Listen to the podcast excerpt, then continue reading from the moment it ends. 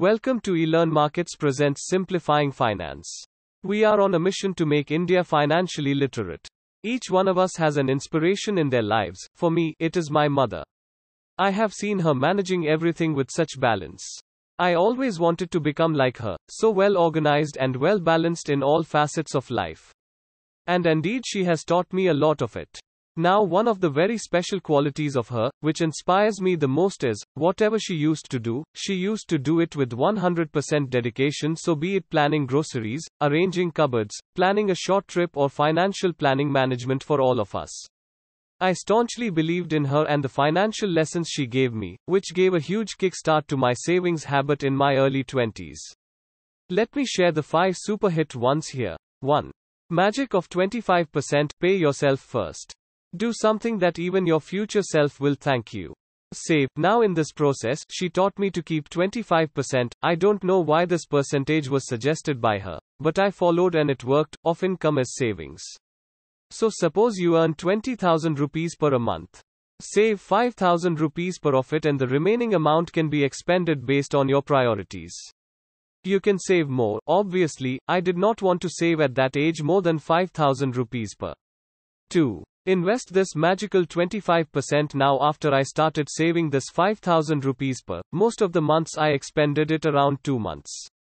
I don't know how but I always ran short of money to rely either on my saved cash or go out for credit. Credit lessons was her third gyan, discussed after this point. So now she asked me to invest this 5000 rupees per in a systematic investment plan, SIP, I did not know what SIP was at that time, but I did a bit of research, understanding it to be an interest earning option. So I came across a blog on two steps checklist on starting SIP and went ahead.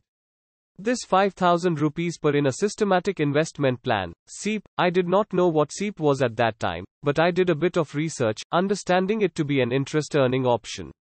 So I came across a blog on two steps checklist on starting SIP and went ahead.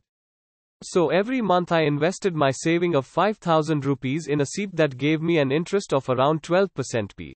A. Now seriously this proved magic to me when I thought of a solo trip after 5 years. I was 22 years old at that time. To my surprise, a whopping 2.15 lakh rupees approx, you can calculate this figure yourself, with the help of this SIP calculator, was shining in my account. Trust me, it was a dream come true. You know it is quite practical and too much relevant. All you need to do is listen to your mother, which is a bit difficult at times, and start at the earliest. 3. Bad credits and good credits. Your goal should be to pay off your credit card bills in full at the end of each month and set aside money towards your emergency funds. Now, let us come back from the solo trip and all and talk about the third financial lesson from my mother. Credit card boom My first mistake here was I started postponing bills to next month matching my credit card cycles. Even though I had enough cash in hand to pay for the monthly expenditures and bills. I started using cards to pay for it. Actually, I failed to understand that the benefit of credit cards was to meet emergency expenses, which cannot be postponed. I also started spending a lot on online shopping, even if I was using entire time lot of coupons taken from don'tpayfull.com. So this carried on for a couple of months, when my savior, my mom, asked me to get a scissor and cut the credit card right in front of her. Well, that was a sigh of relief, though I had to give up all my savings for the pending payments and interests accumulated. Never mind, better late than never, I guess. 4. Think and spend. Too many people spend money they haven't earned, to buy things they don't want, to impress people they don't like. Now, even the money which remains in your hand after savings and meeting expenses needs to be expended well. My mother had taught me the value of money and also to distinguish between the wants and needs. She had taught me to exercise patience when thinking about big purchases. She had taught us the difference between saving for a house need and saving for iPhone want.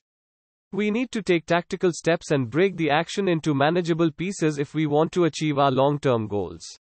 5. Future security after completing 3 years of work life when I switched to a promoted level and my salary was 50,000 rupees per my mother told me that the trial period is over by trial period she meant she has already inculcated core financial planning habits in me financial security was her last and the most important lesson Though I saved, I expended in my trips and all.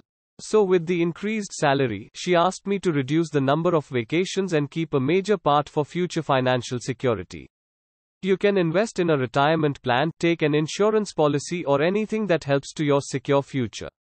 No, I did not start saving for my retirement from my first paycheck because I had a different mindset at that time. Probably, you can and may start even earlier than me. I can never thank her enough for all that she has done for us. But yes, I dedicate this post to her for giving me life and the right way to live this life. Thank you, Mom, my hero. To all the mothers in this world, you deserve the very best. Happy Mother's Day. Happy learning.